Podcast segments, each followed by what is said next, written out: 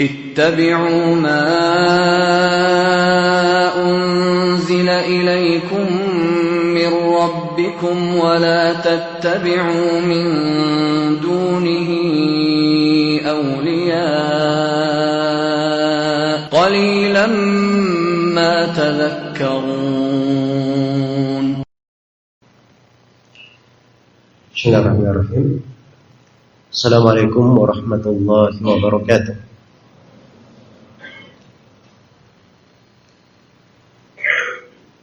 الحمد لله رب العالمين والصلاة والسلام على المبعوث رحمة للعالمين نبينا محمد وعلى آله وصحبه ومن تبعهم بإحسان إلى يوم الدين أما بعد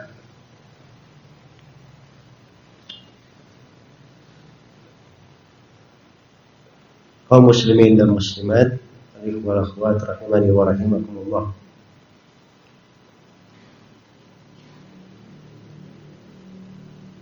Alhamdulillah di pagi hari ini waktu subuh waktu pagi yang dikatakan oleh Nabi Sallallahu Alaihi Wasallam burika di ummati fi bukuriha diberkahi untuk umatku pada waktu pagi setelah kita menunaikan sholat subuh secara berjamaah salah satu dari dua sholat yang paling agung di antara sholat-sholat lima waktu. Ini adalah karunia dan nikmat Allah Subhanahu wa taala yang patut kita syukuri. Semoga Allah Subhanahu wa taala selalu melapangkan untuk kita semua nikmat-nikmat dan membukakan untuk kita semua pintu-pintu kebaikan, pintu-pintu rezeki dan segala hal yang dicintai dan diridhai oleh Allah Subhanahu wa taala.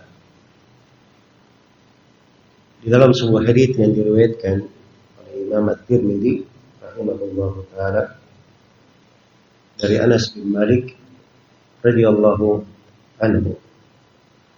Beliau berkata, "Kana akhwani ala ahdi Rasulullah sallallahu alaihi wasallam."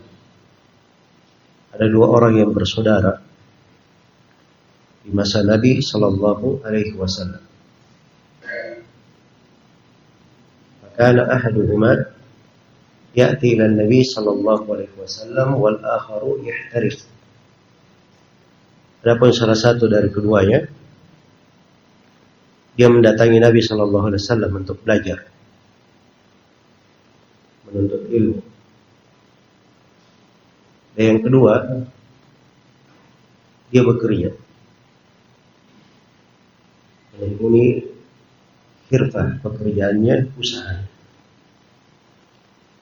Fasyakal ladhi fasyakal muhtarifu akhahu ila Nabi sallallahu alaihi wasallam. Orang yang bekerja ini dia pernah mengeluhkan saudaranya pada Nabi Shallallahu Alaihi Wasallam. Akhirnya, ya Rasulullah saya bekerja, sedangkan saudaraku ini dia tidak bekerja.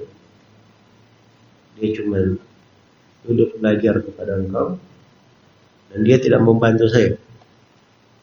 Sedangkan nafkahnya, rezekinya, saya yang memberikannya, saya yang bekerja.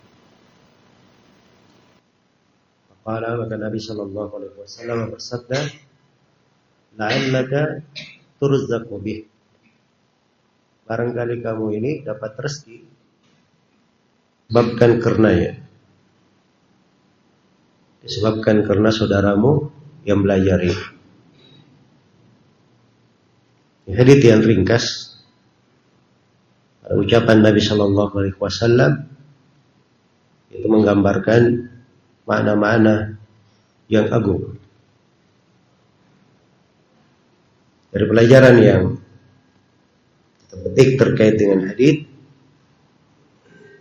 pertama penggambaran bagaimana sebagian dari kehidupan di masa Rasulullah Sallallahu Alaihi Wasallam. orang-orang yang bersaudara, keluarga,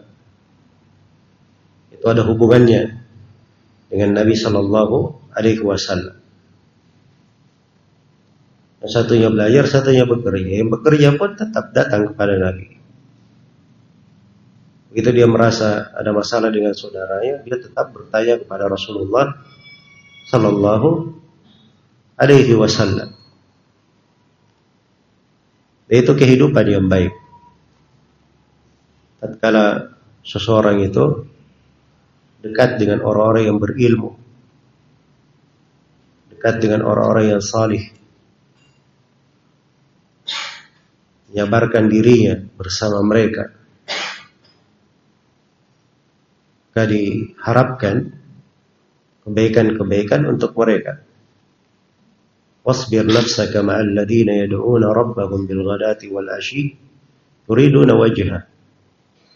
Sabarkanlah diri engkau bersama orang-orang yang beribadah kepada Rabbnya pagi dan petang.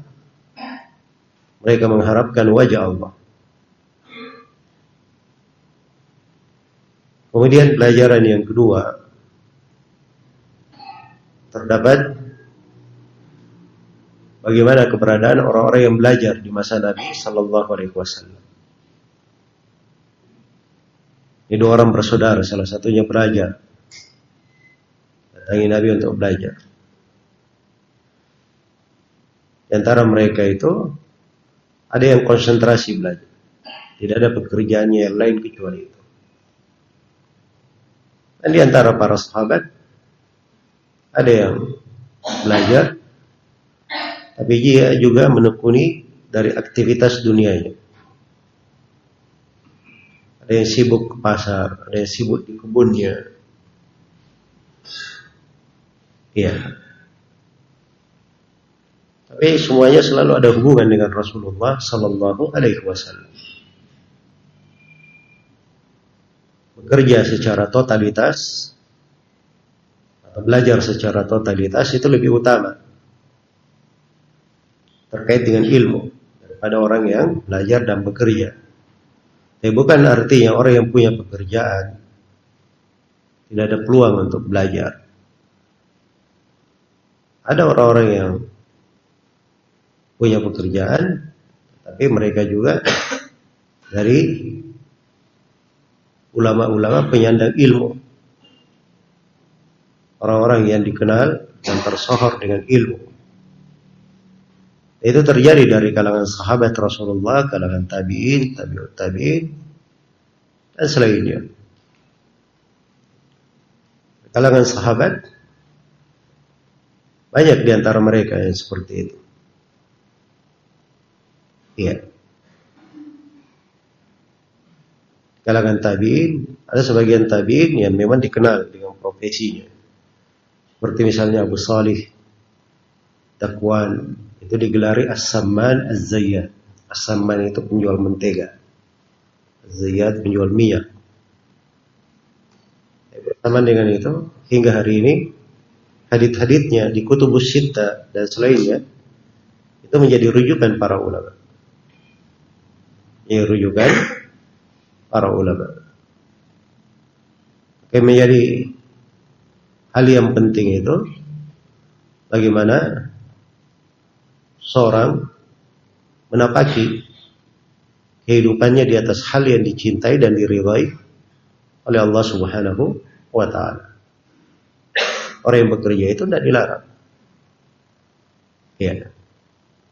Nabi Shallallahu Alaihi Wasallam tidak berkata kepada orang ini, kamu ikut saudaramu belajar itu, kamu tidak usah kerja, berhenti saja, kamu belajar juga seperti saudaramu. Nanti rezekinya turun sendiri dari langit. Dan dikatakan seperti itu kepada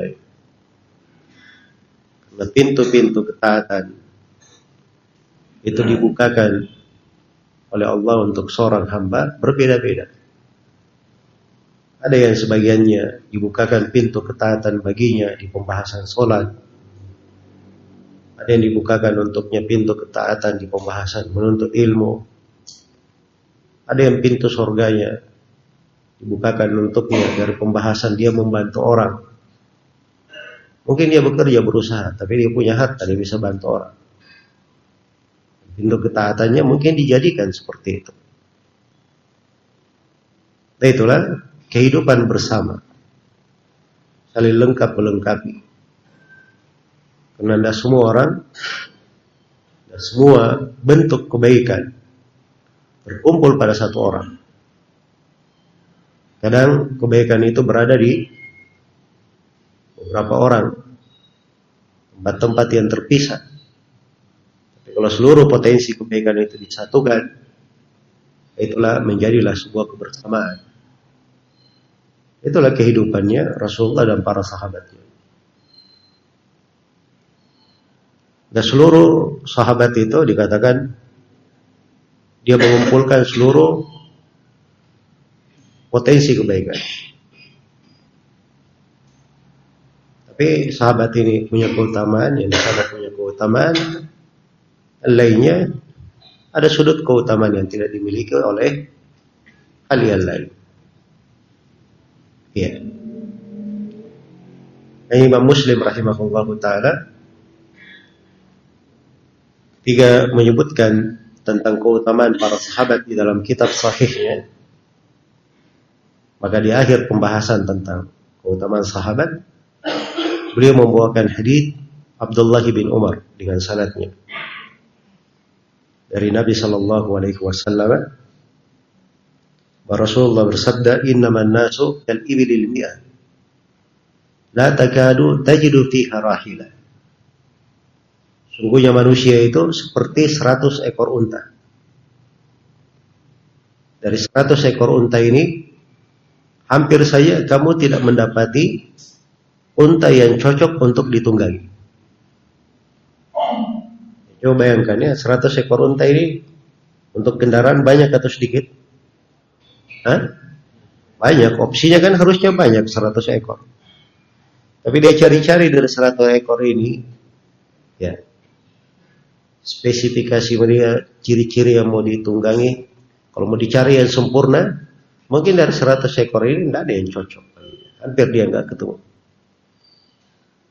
Tapi demikianlah sana ada keutamaan, sana ada keutamaan, sana ada keutamaan. Dipakai semuanya kan menjadi hal yang besar. Iya. Itulah kaidah di dalam kehidupan. Karena itulah suatu hari Al-Imam Al-Fudail Ibn Iyad rahimahullah taala menulis kepada Imam Malik rahimahullah taala menasihatinya agar supaya dia banyak beribadah. Karena Imam Malik kebanyakan waktu beliau adalah mengajari manusia. ngajari ilmu. Al-Fudail bin Iyad itu dikenal sebagai ahli ibadah sampai digelari Abidul Haramain. Ahli ibadahnya di dua tanah haram. Ya. Maka Imam Malik menjawab surat Al-Fudail bin Iyad menjawab nasihatnya. Kata Imam Malik, yang mana yang engkau Allah bukakan untukmu pintu ibadah di dalam apa yang kamu tekuni dan saya dibukakan oleh Allah dimudahkan untukku pintu ibadah di dalam mengajarkan ilmu. Dan setiap dari kita berada di atas kebaikan. Setiap dari kita berada di atas kebaikan. Itulah fikih Imam Malik rahimahullah yang membuat beliau itu menonjol di atas banyak ulama. Iya. Itu salah satu dari ketajaman pemahaman beliau dan hikmah beliau rahimahullahu taala. Baik. Kemudian di orang ini ketika sahabat ini ketika dia mengadukan saudaranya yang tidak bekerja kepada Nabi Shallallahu Alaihi Wasallam, maka jawaban Nabi adalah suatu pelajaran yang sangat berharga. Kalimat yang mengandung makna-makna yang agung. Kata beliau, la'allaka turzaqu bih.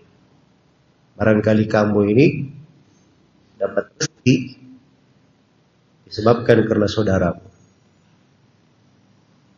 Iya. Ini menunjukkan bahwa seorang itu kadang dia dapat rezeki, dapat kebaikan. Mungkin ada orang-orang yang menjadi sebab. Mungkin ada amalan-amalan yang menjadi sebab dia mendapatkan rezeki. Tapi dia tidak menyadari hal tersebut. Dia tidak menyadarinya. Dan ini juga menerangkan kepada kita suatu pembahasan yang agung. Bahwa dalam hidup ini ada namanya sebab-sebab yang bisa mendatangkan rezeki. Iya. Dan rezeki itu dua macam. Ada rezeki yang terkait dengan keimanan, rezeki terkait dengan ilmu, rezeki terkait dengan hal yang batin. Dari ketenangan, kesejukan, keteguhan di atas sunnah, istiqamah. Itu siapa yang diberi oleh Allah anugerah-anugerah itu? Itu bagian dari rezeki. Sebagaimana rezeki itu ada bentuk yang kedua. Dan bentuk yang kedua ini lebih populer di kalangan orang-orang. Ya. Rezeki yang terkait dengan bahirnya, rezeki yang terkait dengan harta, anak-anak, istri, pasangan hidup, dan semisal dengannya. Dan semuanya itu adalah bentuk dari rezeki. Tapi pokoknya bahwa rezeki itu ada sebabnya. La'allaka turzaqu bih. Barangkali kamu ini mendapatkan rezeki disebabkan karena karena saudaramu yang belajar. Ini isyarat terhadap beberapa sebab datangnya rezeki itu. Sebab pokoknya yang lahir di hari adalah belajar dan menuntut ilmu. Belajar dan menuntut ilmu. Nah itulah orang yang belajar dan menuntut ilmu itu sebenarnya tidak ada yang dia khawatirkan. Tidak perlu dia mengkhawatirkan sebagaimana sebagian orang mengkhawatirkan. Oh, bagaimana masa depannya. Sebagian orang tua kalau anaknya masuk pesantren atau anaknya belajar ilmu agama, pertanyaan besarnya itu bagaimana masa depan anak ini. Ini cara berpikir yang keliru. Dia tidak paham bahwa sebab rezeki itu malah banyak di dalam pembahasan menuntut ilmu. Iya si penuntut ilmu sendiri rezekinya akan menjadi baik, jangankan dia, orang yang membiayainya juga, itu barangkali dilapangkan rezekinya gara-gara dia memberikan bantuan kepada orang yang menuntut ilmu. Seperti itu orang bersaudara ini. Maka ilmu itu dari kunci datanya rezeki. Dari sebab yang menggiring rezeki itu kepada seorang hamba. Makanya di antara isyarat indah disebutkan oleh sebagian ulama pada hadis Ummu Salamah radhiyallahu anha diriwayat Imam Ahmad dan Ibnu Majah ketika Nabi sallallahu alaihi wasallam mengajarkan zikir yang dibaca di setiap pagi. Allahumma inni as'aluka ilman nafi'an wa rizqan tayyiban wa amalan mutaqabbala. Ya Allah, saya memohon kepadamu ilmu yang bermanfaat. Rezeki yang baik dan amalan yang diterima. Jadi tiga yang diminta dalam doa dikir pagi ini. Pertama ilmu yang bermanfaat. Yang kedua, rezeki yang yang baik. Dan yang ketiga, amalan yang diterima. Kata para ulama disebut rezeki yang baik setelah ilmu yang bermanfaat. Itu isyarat bahwa ilmu itu adalah sebab seorang mendapatkan apa? Mendapatkan rezeki. Berbarengan. Ya, kalau dia dibeli dari ilmu yang bermanfaat, Allah akan mudahkan untuknya rezeki yang baik. Rezeki yang baik. Iya. Karena itu Nabi Shallallahu Alaihi Wasallam tidak pernah diminta oleh Allah untuk memohon, Ya Allah tambahkanlah hartaku, tambahkanlah rezekiku, Ya Allah tambahlah untuk saya anak-anak, Ya Allah beri saya anak laki-laki. Ya, ya, karena anak laki-laki beliau yang hidup, apa yang dilahirkan untuk beliau sudah pada meninggal. Dan tersisa di hidup beliau anak perempuan. Tidak pernah terdengar dalam sepotong riwayat pun beliau diperintah, ya Allah berilah saya anak laki-laki misalnya. Tapi beliau hanya diperintah wa qurrab zidni ilman. Katakan oleh Nabi Muhammad, ya Allah tambahkanlah ilmu untukku. Karena tambahan ilmu itu berpengaruh pada rezeki-rezeki yang lainnya. Kebaikan-kebaikan yang lainnya. Ini fikih yang harus dipahami. Karena itu menyedihkan ya kalau ada seorang penuntut ilmu sudah diberi oleh Allah Subhanahu wa taala keistimewaan dia belajar ilmu kesempatan dia mendalami ilmu mungkin orang lain banyak yang ingin belajar tidak diberi kesempatan tidak ada waktu luangnya diuji dengan hal-hal yang membuat dia terpisah dengan ilmu. Nah ini dimudahkan kalau Allah belajar. Begitu dimudahkan kalau belajar, ilmu itu mudah dia dapatkan. Malah dia meninggalkan ilmu banting setir mencari hal yang lainnya. Iya. Ini adalah perkara yang harusnya kita membenahi diri dalam hal tersebut. Tastabiduna alladhi huwa adna billadhi huwa khair? Apakah hal yang baik itu kalian mau ganti dengan perkara yang hina? Itu tidak benar di dalam kehidupan. Perkara yang paling tinggi yang dipilihkan oleh Allah untuk para nabi dan para rasul dijadikan sebagai warisan di tengah para nabi ilmu malah itu yang ditinggalkan harta yang berharga marah kurang diperhatikan. Iya. Baik. Jadi dari sebab seorang itu dilapangkan rezekinya, kebaikan untuknya adalah di dalam belajar dan menuntut ilmu. Dan ilmu itu masuk di dalamnya seorang menghafalkan Al-Quran, menghafalkan hadith-hadith Rasulullah Sallallahu Alaihi Wasallam, menghafalkan dari manfaat-manfaat ilmu.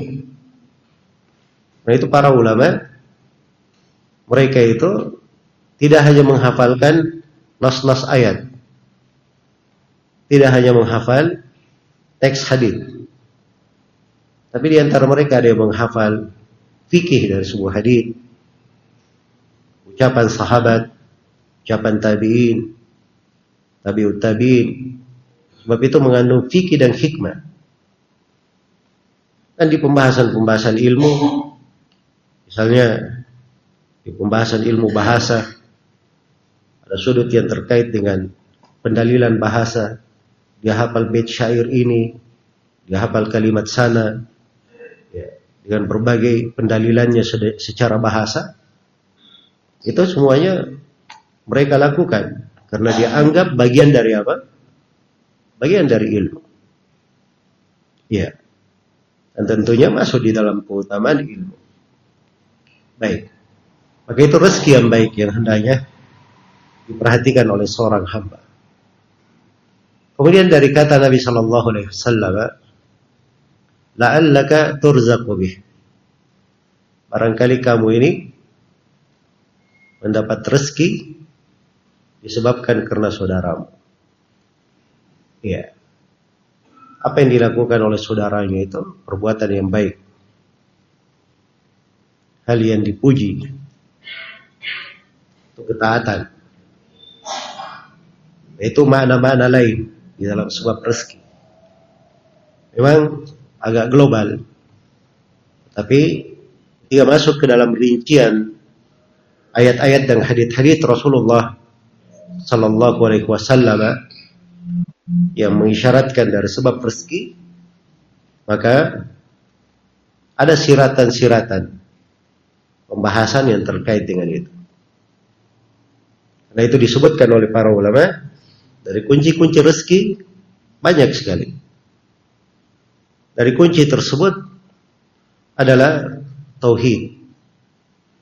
Yang perbaiki dari tauhidnya. Dari keimanannya kepada Allah Subhanahu wa taala. Sebab tauhid dan keimanan ini itu kunci segala kebaikan. Iya. Yang dikira ya pembahasan tauhid itu cuma keutamanya terkait dengan pengguguran dosa, cahaya kehidupan dan sebagainya, hal-hal yang biasa kita dengarkan. Dan tidak ada kaitannya dengan perkara rezeki. Kebaikan di dalam tauhid dan keimanan itu mencakup segala kebaikan dunia dan akhirat. Bahkan kebaikan yang sangat luas sekali. Kebaikan yang sangat luas. Dan ini dari hal yang hendaknya disyukuri oleh seorang hamba ketika dia dimudahkan oleh Allah Subhanahu wa taala untuk mengenal tauhid dan mengenal keimanan. Mengenal tauhid dan mengenal keimanan. Karena itu dalam Al-Qur'an dikatakan, "Walau anna ahlal qura amanu wattaqau barakatin minas sama'i wal ardh." walakin kadzabu fa akhadnahum bima kanu yaksibun andai kata penduduk negeri itu beriman dan bertakwa kami akan bukakan untuk mereka berkah-berkah dari langit dan bumi. Itu jaminan dari Allah. Berkah dari langit dan bumi berbagai kebaikan yang turun dari langit keluar dari bumi saya mau tanya itu rezeki atau bukan? Bentuk dari rezeki. Syaratnya yang paling pertama, amanu, dia beriman. Yang kedua baru datang takwa, ketakwa. Takwa itu bagian dari keimanan. Iya. Dan diikutkan di dalamnya kena keterkaitan yang besar antara keduanya. Keimanan, tauhid secara umum, seorang mentahkik dari tauhidnya, itu adalah kunci dijamin segala hal yang dia perlukan. Karena itu tidak ada namanya Nabi, Rasul, para pengikut Nabi dan Rasul. Ya. Orang-orang yang dikatakan kekurangan. Mereka selalu berkecukupan. Tapi ingat kata berkecukupan itu kita bahasa kita itu berbeda ya dengan bahasa dahulu. Orang-orang dahulu itu kadang dia banyak harta dunia dianggap itu fitnah bagi dia. Kemunduran. Tapi kalau di bahasa kita kecukupan itu lengkap dari sudut materi. Dia tidak mengerti bahwa kecukupan hati itu lebih hebat daripada kecukupan harta. Kekayaan hati itulah kekayaan yang hakiki. Nah itu dalam hadis Abu Hurairah yang diriwayatkan oleh Imam Al Bukhari dan Imam Muslim. Rasulullah Sallallahu Alaihi Wasallam bersabda, "Laisa al-gina an kathratil arab, innamal gina gina nafs." Bukanlah rasa cukup itu dengan banyaknya harta benda. Tapi rasa cukup itu bukanlah kekayaan itu dengan banyak harta benda, tapi kekayaan itu yang sebenarnya adalah kecukupan hati. Itu kecukupan hati diberikan pada para nabi dan para pengikutnya hal yang sangat besar sekali. Perkara yang sangat agung. Karena itu mereka tidak pernah ada kekurangan di dalam kehidupan mereka. Ini mereka orang-orang yang paling baik tauhidnya, paling bagus keimanannya. Iya. Nah itu siapa yang ingin selalu dijaga di atas kebaikan, hendaknya dia punya perhatian yang besar terhadap pembahasan-pembahasan tauhid. Hal-hal yang membenarkan keimanannya. Hal-hal yang meningkatkan keimanannya. Hal-hal yang lebih membuatnya menjadi seorang mukmin yang punya kedudukan tinggi di sisi Allah Subhanahu wa taala. Itu semuanya perlu dia wujudkan kandungan dari rukun iman perlu diamalkan dari cabang-cabang keimanan agar supaya dia memiliki jenjang yang tinggi. Baik. Ini di antara sebab rezeki untuk seorang hamba. Sebagaimana di antara sebab rezeki itu adalah ketakwaan.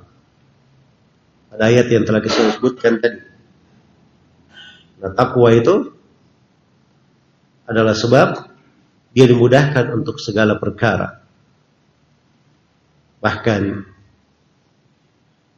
Allah Subhanahu wa taala berfirman, "Wa may yattaqillaha yaj'al lahu makhraja wa yarzuqhu min haitsu la yahtasib." Barang siapa yang bertakwa kepada Allah, maka Allah akan adakan untuknya jalan keluar. Dan dia akan diberi rezeki dari arah yang tidak pernah dia sangka. Wa may yattaqillaha yaj'al lahu min amrihi yusra. Barang siapa yang bertakwa kepada Allah, Allah akan jadikan kemudahan pada perkara ya. Semuanya buah dari takwa dan takwa itu adalah melaksanakan segala yang diperintah dan meninggalkan segala yang dilarang. Itu yang disebut dengan takwa. Ya dalam hidup dia hitung-hitung dirinya. Bagaimana dia menanggapi perintah dari Allah dan Rasulnya, sejauh mana dia telah mengamalkannya. Pelihara dirinya jangan sampai jatuh dalam hal-hal yang diharamkan. Perkara-perkara yang bisa mendatangkan kemurkaan Allah. Ya. Maka itu lain disebut dengan takwa. Dan kadang takwa itu masuk ke dalam hal yang lebih detail. Seperti orang yang masuk ke sebuah wilayah banyak duri, rintangan, batu-batu kerikil tajam di wilayah tersebut. Orang yang bertakwa itu tidak sembarang dia menginjakkan kakinya, dia harus lihat tempat yang aman. Injakan kakinya pada hal yang tidak membahayakannya. Itulah takwa. Itulah takwa dan takwa itu itu sesuai dengan kondisi seseorang. Jadi beda misalnya antara seorang alim dan selainnya. Dan di antara para ulama juga itu berbeda-beda sudut ketakwaan yang diwajibkan atas mereka. Ada sebagian pembahasan itu hanya orang-orang tertentu dari para ulama yang bisa masuk di situ. Ada yang penuh dengan duri, ada di antara ulama yang punya keahlian. Dia bisa berjalan cepat di tanah penuh duri itu, tidak kena duri sama sekali. Tapi ada orang yang masuk ke dalam hal tersebut, dia cuma lihat duri depannya, tidak tahu dia melangkah gimana. Dia harus mundur ke belakang. Itu memang tingkatan-tingkatan ilmu. Ada pembahasan-pembahasan. Sebagian ulama itu tidak cocok dia masuk di situ. Alim yang lain masuk di dalamnya. Iya. Itu bentuk dari ilmu. Memahami hal tersebut itu dari kedetailan-kedetailan di pembahasan takwa. Takwa itu semakin dia baik di dalam memupuknya, menjaganya dan memeliharanya, serta beramal sebagaimana dan diperintah dan dia sungguh-sungguh di dalam ketakwaan, maka itu akan membawa kebaikan-kebaikan besar. Itulah perintah Allah Subhanahu wa taala pada kita semua dipanggil dengan seruan yang tertinggi, ya ayyuhalladzina amanu ittaqullaha haqqa tuqatih wa la tamutunna illa wa antum muslimun.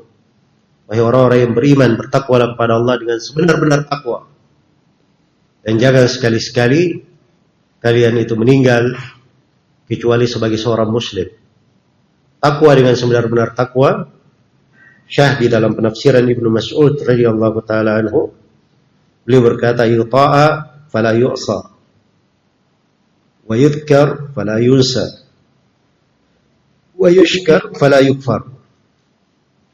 Takwa dengan sebenar-benar takwa adalah taat kepada Allah tidak dilakukan maksiat terhadapnya selalu diingat, berzikir, tidak dilupakan, tidak ditinggalkan,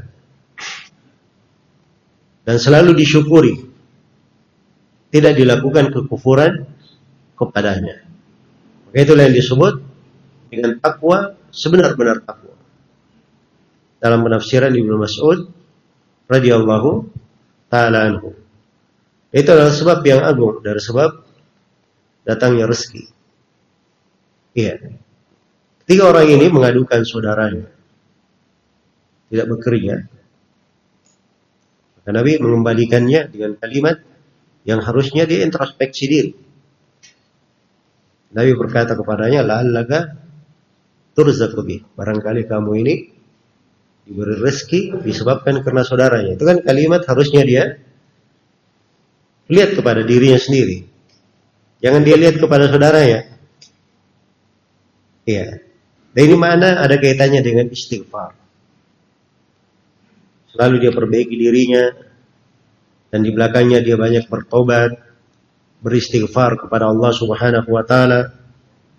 Dan istighfar itu itu secara nas adalah sebab datangnya rezeki. Istighfar itu adalah hal yang membuka berbagai kebaikan. Kunci yang sangat penting pada pembahasan rezeki. Karena itu datang orang kepada Al Hasan Al Basri mengadukan paceklik. Kata Al Hasan Al Basri banyak beristighfar. Datang orang mengadukan kefakiran. Kata Al Hasan Al Basri banyak beristighfar. Datang orang mengadukan panen yang tidak berhasil. Kata Hasan Basri banyak beristighfar.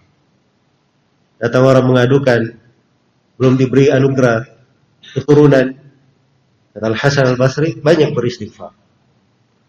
Jawabannya sama, cuma itu aja pintu rezeki yang dipandang oleh Hasan Basri. Dan itu fikih yang mendalam. Sejalan dengan ayat Al-Quran.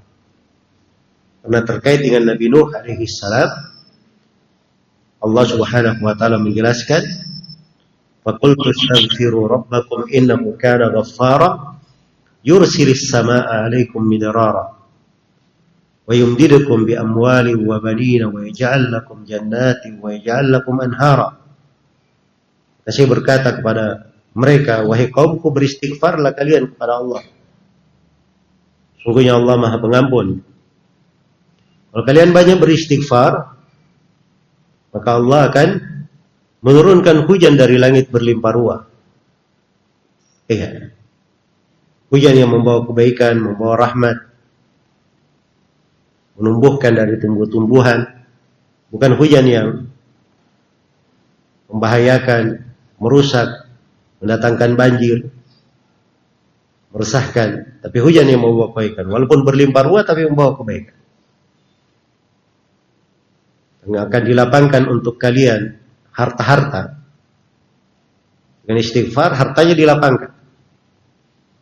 Dilapangkan juga anak-anaknya, keturunannya. Iya.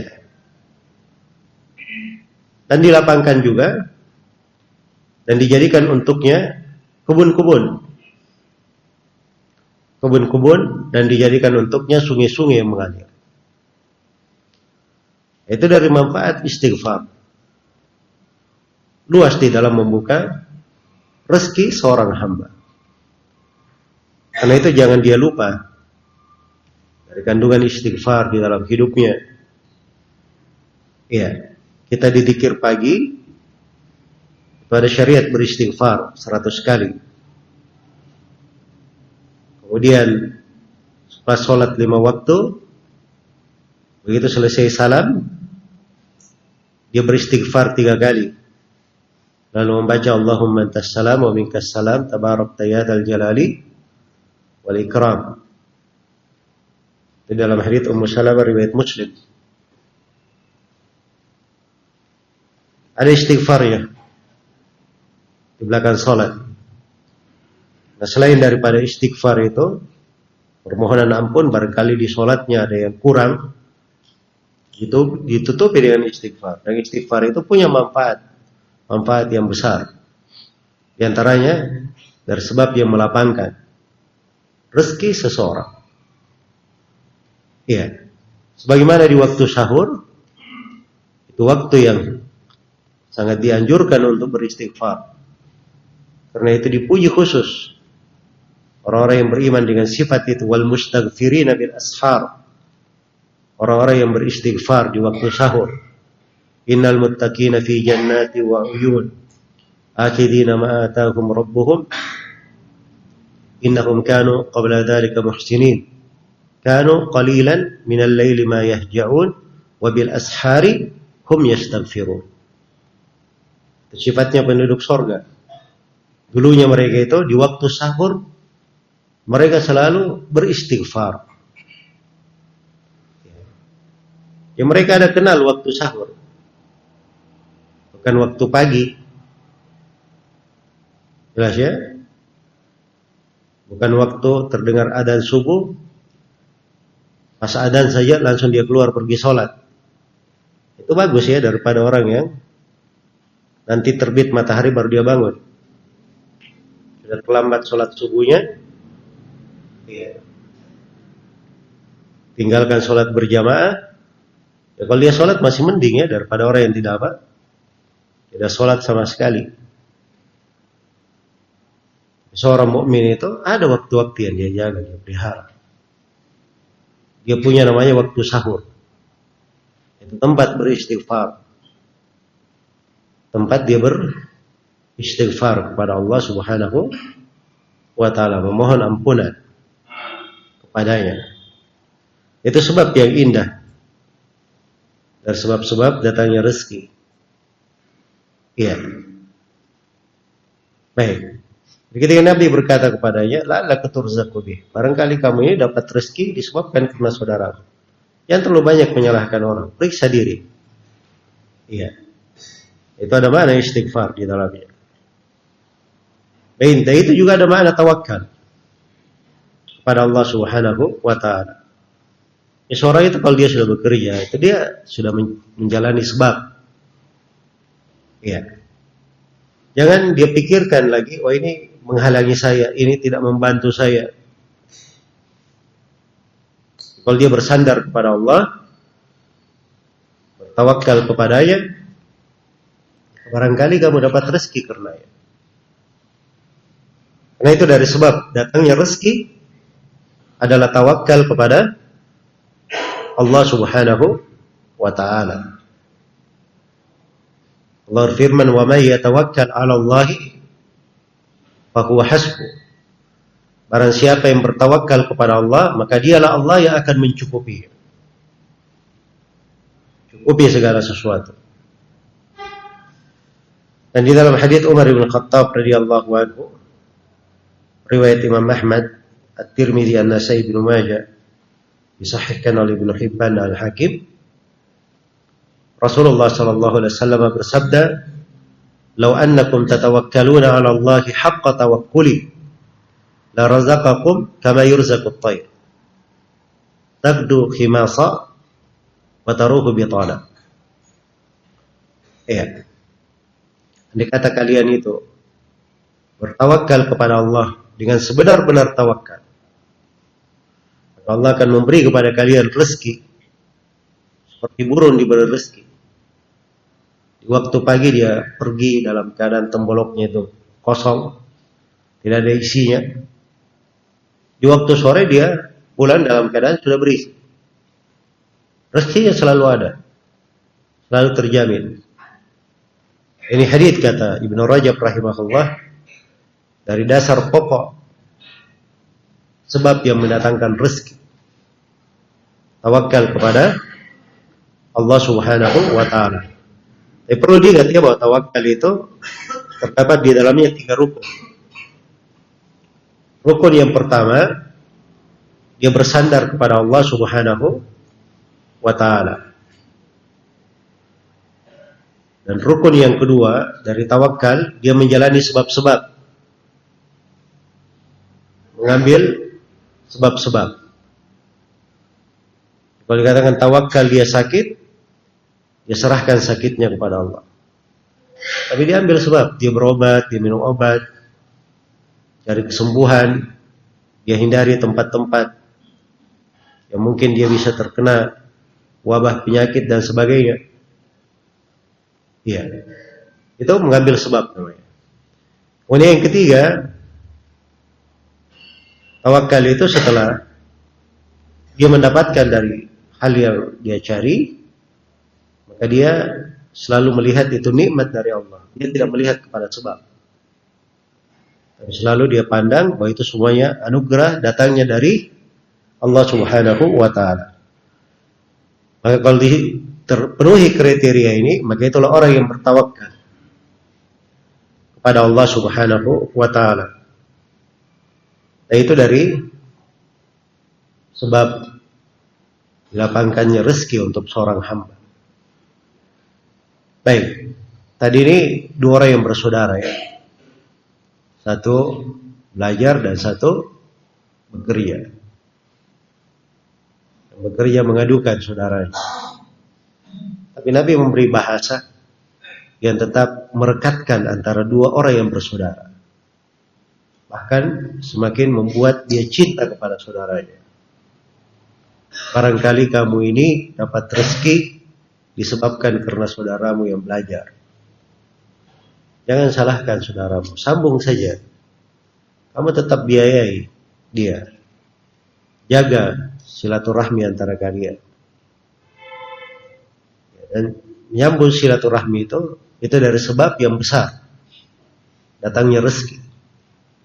Karena itu dalam hadis Anas bin Malik riwayat Bukhari dan Muslim Rasulullah sallallahu alaihi wasallam bersabda man sarrahu ayyub satalahu fi rizqihi wa yunsa'alahu fi atharihi falyasir rahimahu. Barang siapa yang senang, dia gembira, rezekinya dilapangkan, umurnya dipanjangkan, maka hendaknya dia menyambung silaturahminya. Hendaknya dia menyambung silaturahminya. Iya. Maka itu dari sebab melapangkan rezeki. Orang menyambung hubungan kekeluargaan, menyambung silaturahmi terhadap orang yang jauh dia dekatkan. Jangankan terhadap orang yang punya hubungan kerabat dengannya. Ada orang yang jauh pun ada syariat menyambung. Terhadap kawan-kawan juga ada syariat untuk menjaga kebersamaan. Bahkan terhadap orang yang mendalimi kita sekalipun. Ada syariat kita itu berbuat baik kepadanya memaafkannya terhadap kafir sekalipun. Iya. Terhadap kafir sekalipun. Nah itu dari sebab amalan ketaatan yang dipuji oleh Allah wa yut'imuna at-ta'ama ala hubbihi miskinan wa yatiman wa asira. Dan mereka memberi makan. Ya, karena keyakinan mereka cinta kepada Allah. Itu boleh ditafsirkan begitu ayat. Dan boleh diterjemahkan juga. Dia memberi makan padahal dia sebenarnya sangat cinta makanan itu. Dia senang kepadanya. Tapi bersama dengan itu dia beri makan kepada orang miskin, anak yatim, dan tawanan. Tawanan itu di antaranya ada orang-orang kafir ditawan. Di dalam syariat Islam diperintah untuk berbuat baik. Berbuat baik. Jadi subhanallah ini akhlak yang agung di dalam agama. Kalau seorang melakukannya luas sekali kehidupan itu. Itu pintu rezeki yang besar. La'allaka turzaq bih. Barangkali kamu ini dapat rezeki disebabkan karena dia. Iya, saudaranya belajar. Orang yang belajar itu tadi dikatakan orang yang banyak duitnya. Dia belajar banyak duit, penuntut ilmu. Oh berarti ini orang kerjanya cuma belajar, tidak bekerja. Berarti ini banyak tabungannya ini. Hah? Ini duitnya sudah numpuk, makanya dia nganggur saja. Cuma duduk belajar. Ya, malah itu bahasa dari Nabi agar supaya saudaranya ini yang bekerja itu selalu menyambung kebaikan untuk saudara yang belajar, berbuat baik kepadanya. Dan itu namanya di dalam pembahasan rezeki al-ihsan ilal khalq. Berbuat ihsan kepada makhluk. Apalagi orang-orang yang lemah, orang-orang yang miskin, kita bantu, kita tolong. Malah itu adalah sebab datangnya rezeki. Karena itu dari perkara yang penting untuk dipahami sebab tumbuhnya sebuah perekonomian di umat di sebuah bangsa dan negeri kalau penduduk negeri yaitu perhatian terhadap orang-orang lemah. Perhatian kepada kaum miskin dan duafa. Karena dalam hadis riwayat Bukhari. Rasulullah sallallahu alaihi wasallam bersabda hal tunsaruna wa turzaqun illa bi du'afaikum. Kalian itu tidak akan mendapat pertolongan. Dan tidak diberi rezeki kecuali dengan perhatian terhadap orang-orang lemah di tengah kalian. Kalau dia penuntut ilmu, fakir, miskin, kita selalu menyambungnya, berbuat baik kepadanya, supaya dia tetap belajar, itu juga bentuk dari berbuat baik kepada orang yang lemah. Lemah dalam artian dia tidak memiliki apa? Tidak memiliki harta.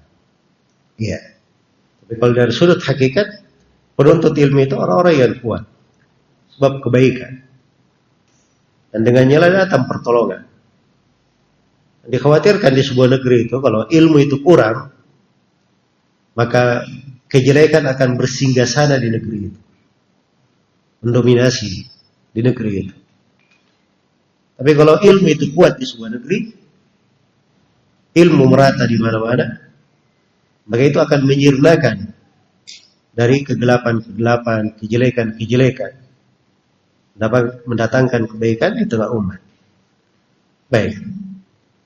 Itu mana yang agung dari wayangan Nabi Sallallahu Alaihi Wasallam. Iya.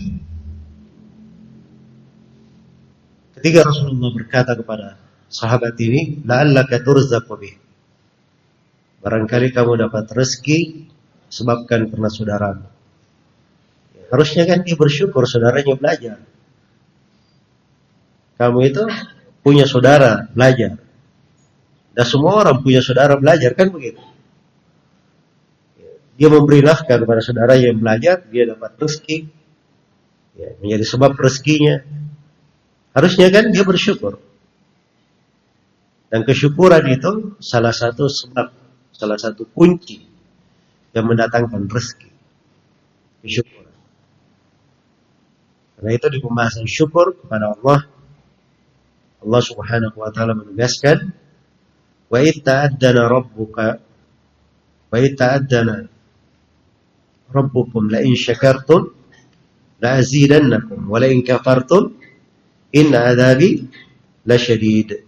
Ketika Rabb kalian telah mengumumkan, telah menetapkan keputusannya. Iya. Kita ada ya dari kata al-idin. Al-idin di situ bermakna al-idin al-qauli al-qadari. Dan juga mungkin bisa bermakna al-idin asy-syar'i diumumkan, ditetapkan, dijadikan sebagai jalan. Kalau kalian bersyukur, aku akan menambah nikmat untuk kalian. Dan kalau kalian kufur, sesungguhnya siksaanku sangatlah pedih. Iya. Ya, kesyukuran itu sebab seseorang itu dilapangkan rezekinya. Rezeki dalam segala hal. Rezeki dalam segala kebaikan. Wa sa'alaha sa'yaha wa huwa mu'min fa ulaika kana sa'yuhum mashkura. Barang siapa yang menghendaki kehidupan akhirat dan dia sudah menempuh jalannya sementara dia adalah seorang mukmin. Ini sudah tergantung uh, terkandung di dalamnya beberapa syarat rezeki ya. Kehendak dia untuk akhirat. Itu semangat ya, keimanan, ketakwaan. Selalu dia tawakal kepada Allah. Wasa'alaha saya akan berjalan di atas jalannya. Itu posisi takwa. Amalan salih. Wahua mu'min dan dia adalah seorang mukmin. Terpenuhi tiga syarat ini, maka mereka inilah orang-orang yang upayanya selalu disyukuri. Selalu diberikan kebaikan untuknya oleh Allah Subhanahu wa taala. Maka syukur itu selalu kita pupuk pada diri. Kita perhatikan. Karena kesyukuran itu ada yang dengan lisan, ada yang dengan hati, ada yang dengan anggota tubuh. Berkaitan dalam kesyukuran. Dan syukur itu kata para ulama itu mengandung di dalamnya lima rukun. Rukun yang pertama dia tunduk kepada Allah yang memberi nikmat. Rukun yang kedua dia cinta kepada Allah yang memberi anugerah. Kemudian rukun yang ketiga dia selalu memuji Allah dengan lisannya terhadap segala nikmat. Kemudian rukun yang keempat ia selalu meyakini bahwa segala nikmat yang dia datang, yang dia dapatkan itu datangnya dari Allah. Dan rukun yang kelima dari syukur, seorang dianggap sebagai hamba yang bersyukur, tidak dia gunakan nikmat itu kecuali di dalam hal yang dicintai dan diridhai oleh Allah. Kalau terpenuhi lima hal ini, maka itulah orang yang disebut bersyukur kepada Allah Subhanahu wa taala. Keutamaan dan manfaat syukur itu sangat besar sekali. Sangat agung sekali. Iya. Sangat agung sekali. Baik. Menuntut ilmu itu bagian dari amalan salih. Bagian dari ketaatan. Bentuk dari ibadah. Bentuk dari ibadah.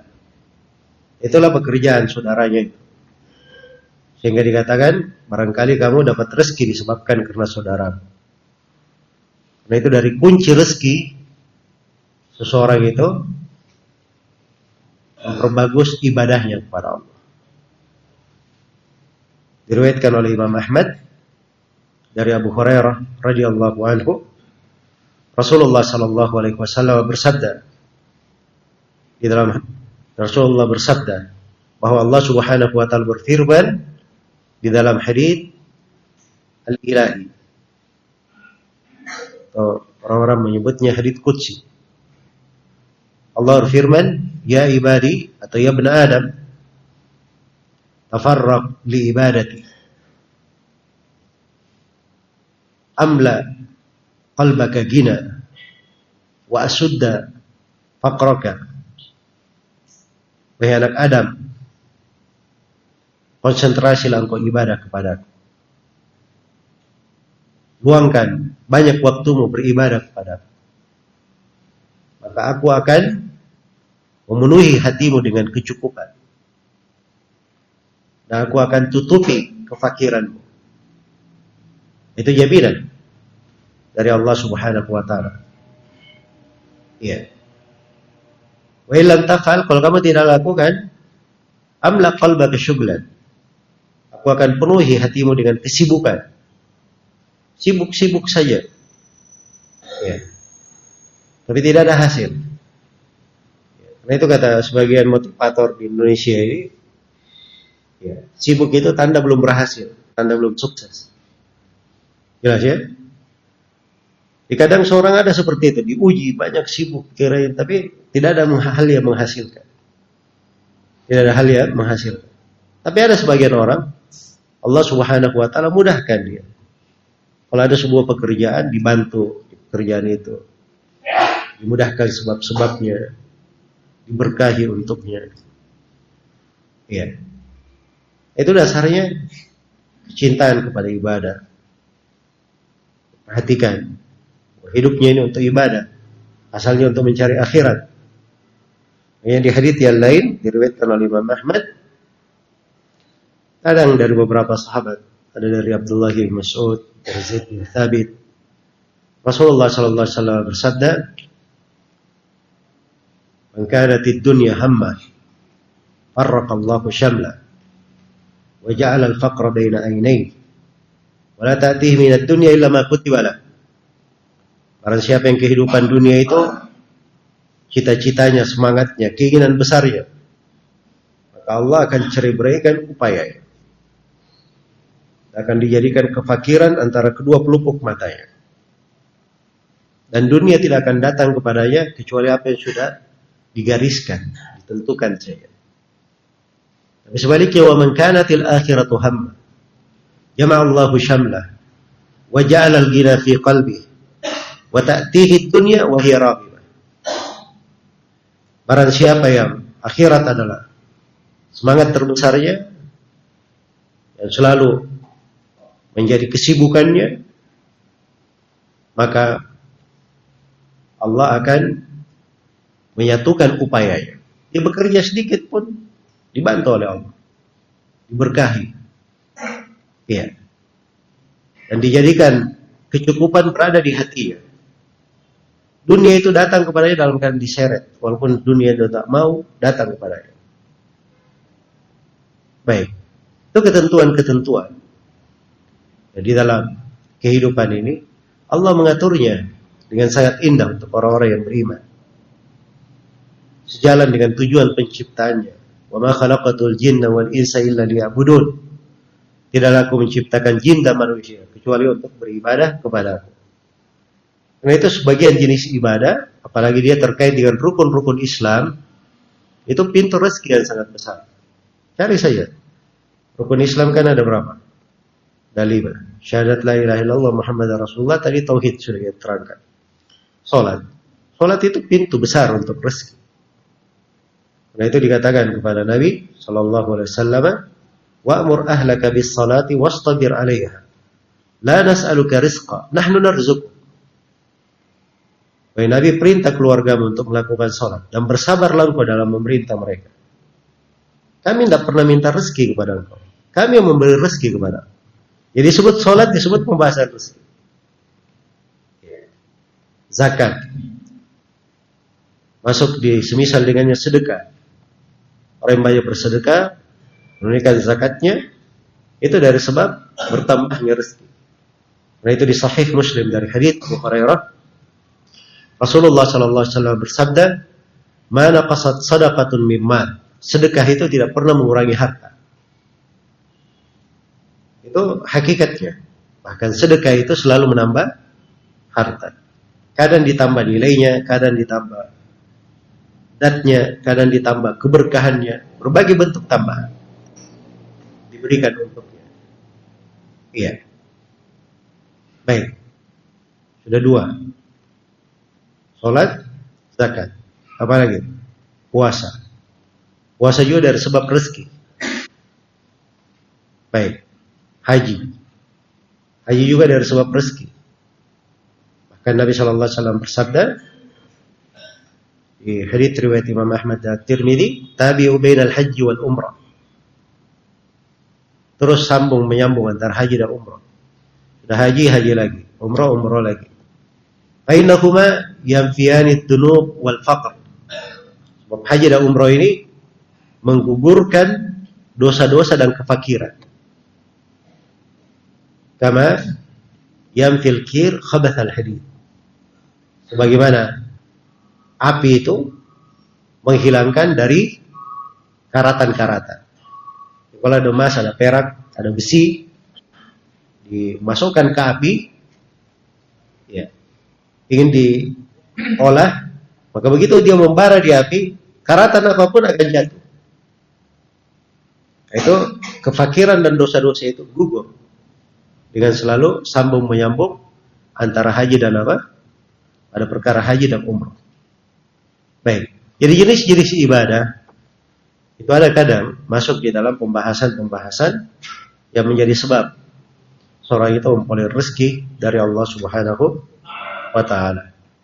Nah itu Rasulullah sallallahu alaihi wasallam memberikan anjuran umum untuk memperbaiki ibadah kepada Allah Subhanahu wa taala. Maka ini beberapa pembahasan perhatikan ya makna-makna mendalam. Bahasa Nabi itu rikas. Ya. Cuma la'allaka turzaku bihi. Ya. Tapi lihat, di dalamnya terkandung banyak makna. Dari sebab-sebab seorang itu diberi rezeki oleh Allah Subhanahu wa taala. Iya. Dari sebab-sebab dia diberi rezeki oleh Allah Subhanahu wa taala.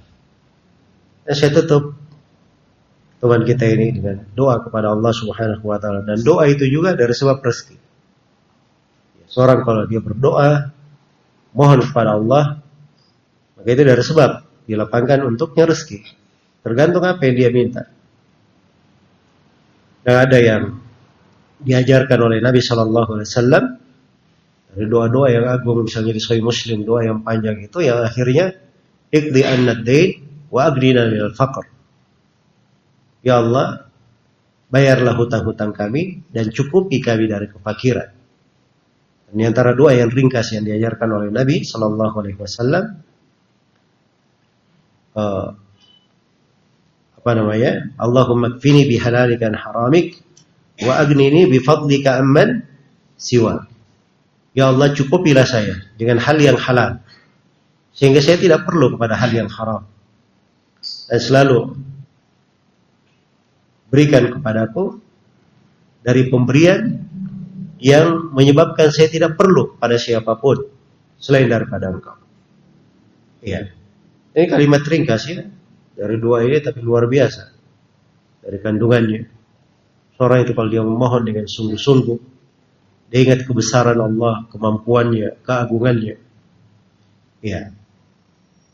Dan dia sebut Allah dengan segala hal yang memujinya dan menyanjungnya, maka tidak ada yang besar di Allah itu. Tidak ada hal yang berat kalau Allah memberikan. Apa pun yang diminta oleh seorang hamba itu mudah bagi Allah Subhanahu wa taala. Karena itu saya bermohon kepada Allah Subhanahu wa taala semoga Allah Subhanahu wa taala selalu mencatat kita semua sebagai hamba-hamba yang salih berbekal dengan sifat-sifat yang baik sebagai orang-orang yang selalu dilapangkan di dalam rezeki dan kehidupannya. Rezeki dalam mana yang paling pentingnya pada keimanan, tauhid, amalan salih, maupun rezeki yang terkait dengan hal yang zahir dalam kehidupan ini. Sebagaimana kita memohon kepada Allah rezeki di kehidupan dunia pada hal yang terbaiknya dan rezeki yang baik pula di sakaratul maut, rezeki yang baik pula di alam kubur dan yang terpentingnya rezeki keselamatan untuk kita di akhirat kelak dan dimuliakan dengan sorga Allah Subhanahu wa taala. Sebagaimana Allah yang memudahkan kita ketemu di masjid ini dalam suasana ketaatan, semoga Allah Subhanahu wa taala selalu memudahkan untuk kita semua kebaikan. Mempertemukan kita semua di kehidupan dunia di atas kebaikan. Dan semoga Allah Subhanahu wa taala yang Maha Pemurah lagi Maha Pengasih yang kita mohon kepadanya dan segala namanya yang agung dan sifat-sifatnya yang mulia. Semoga Allah Subhanahu wa taala mempertemukan kita semua di surganya di akhirat yang penuh dengan kebaikan sebagai ikhwanan ala sururin mutaqabilin saudara-saudara, orang-orang yang saling cinta mencintai di atas dipan-dipan sorga, saling berhadapan, dimuliakan oleh Allah Subhanahu wa taala. Innahu waliyu dalika wal qadiru alaih. Diriwayatkan oleh Ibnu Majah dari Ibnu Umar radhiyallahu taala anhu, beliau berkata qallama jalasa Rasulullah sallallahu alaihi wasallam illa khatama bi haula'i da'wat. Sangat jarang Nabi itu duduk di sebuah majelis kecuali beliau tutup majelisnya dengan beberapa doa. Dan ini adalah doa yang indah untuk diperhatikan. Semoga Allah Subhanahu wa taala menganugerahkan dan mengabulkan untuknya untuk kita semua. Allahumma inna nas'aluka min khashyatika ma tahulu bainana wa baina ma'asik wa min ta'atika ma tuballighuna bihi jannatak wa min al-yaqini ma tuhawwinu bihi alaina masa'ib ad-dunya wa matti'na bi asma'ina wa quwwatina wa absarina ma ahyaytana waj'alhu al-waritha minna waj'al tha'rana